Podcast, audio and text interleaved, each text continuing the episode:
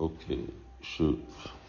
Um, on Rupalanga again, um, for sadhaka it seems like the, well, from on the perfectional stage it's another type of ecstasy, the Rupalanga, but from the sadhaka stage it feels like separation from Krishna is like a, a dread or a dread of being in the material world. And sometimes it doesn't feel so blissful when we realize our position here. It seems like a bit of an existential crisis rather than being a source of bliss. Often it uh, makes one quite grave sometimes.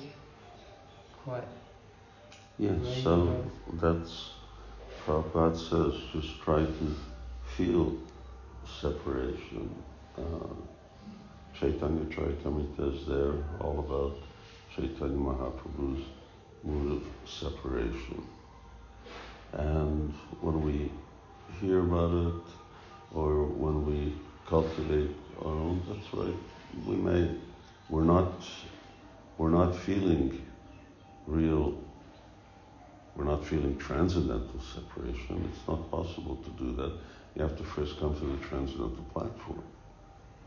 So we're here sadhakas, shraddha, sadhu sangha, bhajana kriya, but more like nishta, ruchi, sakti, at that stage of devotional service, then uh, we we experience proportional degrees of separation, if we even feel it. Uh, not everyone will. But if devotees do, uh, particularly because they're, they're, they're trying to understand and they're reading that subject matter, just like the Bhakti is all about separation. Ai pranaya shalani pranaya pushta dasyaptai prakama virodare achura duktatmana vilapakusamanjali hridaya kadambaja mayavatam samarpitastavam tanoti tushtim manak. So we want to uh, feel that mood of separation, but you can't do it artificially. As as as we absorbed in that, and as we chant Hare Krishna into that mood. So Bhaktivinoda Thakur then described the different types of chanting uh, as corresponding the different stages of uh, devotional service. So it comes, if, if one's focused on it, it will develop naturally. It can't be, it's not an artificial thing. So none of these things are artificial. You hear, you read, and you will connect with a particular mood that you're reading about. And uh, when you chant Hare Krishna and you naturally that type of uh, either that pastime or that mood will come, then according to according to how much it's developed, that's how developed it is. And we will feel sorrow because we are we live in the realm of duality, happiness and sorrow, sukha, dukkha, samekritva.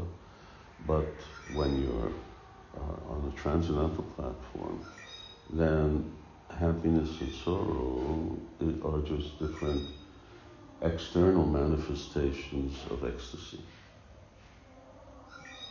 But you have to be on a transcendental platform. And even when you get on the transcendental platform, then that develops more and more uh, according to one's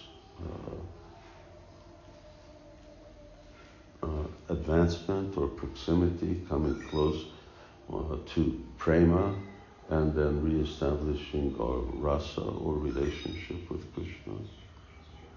And even then, the separation felt by different devotees is also different. And of course, the greatest separation is that which is felt by Srimati Radharani. So she doesn't want to feel separation from Krishna. But still, there's this very, Mm. This very sort of intense, intense desire. Um, trying to. um, Yes, thank you very much. Um, this question may be a bit technical, but um, perhaps I'm getting over technical, speculate. But um, the devotees say devotees chanting a mood of separation. There's for bhajan, there's that um, advanced devotees or mature devotees, they may mantra upasana, where they meditate on a particular description of Krishna or svarasiki the Eightfold Daily Pastimes. Is such devotee, is that then meeting Krishna? Because they're supposed to be chanting the of separation, but they're actually meditating upon Krishna. Would that be then meeting, or would that be, or how would they carry the mood of Upalamba? It, it, uh, it's something that comes naturally. So, nama, guna, nama, rupa, guna, lila. So, it's only when one actually comes to the stage of when the holy name reveals itself at that stage does uh, do then those types of meditations really take shape or form. A devotee may, in the meantime, you know, mantra upasana, you chant meditating on a particular verse. Some, some verse that, uh, you know, describes uh, meditation. On the other hand, uh, if someone then becomes even further advanced, then the meditation uh, will take its natural sequence. That that again, someone can do that mechanically. There's no harm, but the real thing comes uh, when one actually uh, becomes spiritually advanced.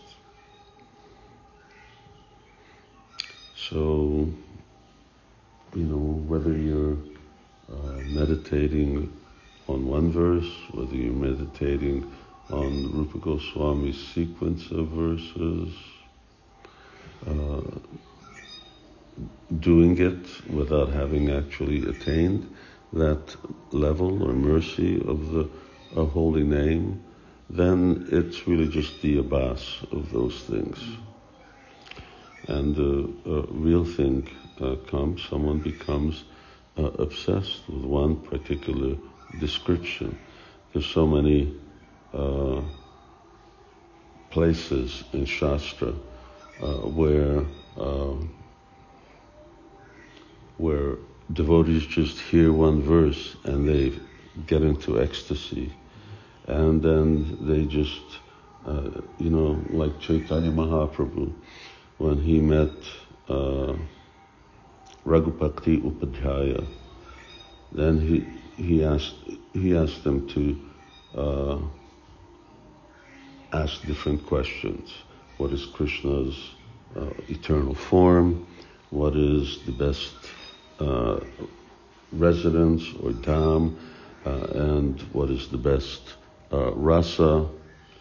So then uh, Chaitanya Mahaprabhu put that together into, although it is a verse of Raghunath Upadhyaya, and uh, uh, what is what is the verse? Uh, so that verse is Shama Rupa.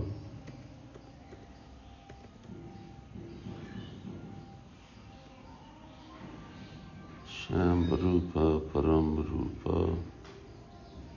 I don't know, that's. I'm just looking. Wait, wait, wait, wait, wait, wait. You don't, don't, verses. Verses aren't spoken that like Shamarupa Paramarupa. Uh, Puri Matu Puri Vrata. The age, uh, What, next, third line? Vaya, vaya Kaishoraktam di Vayam Kaishur Varyam uh, Aja Eva Parorasa. Adya Eva Parorasa.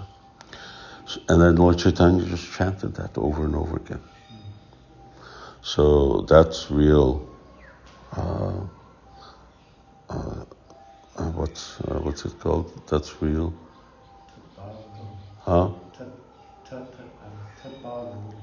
No. What type of meditation? You're asking about two things. Uh, one is Svarasiki and the other one is mantra upasana. So here, Chaitanya Mahaprabhu is just absorbed in mantra upasana.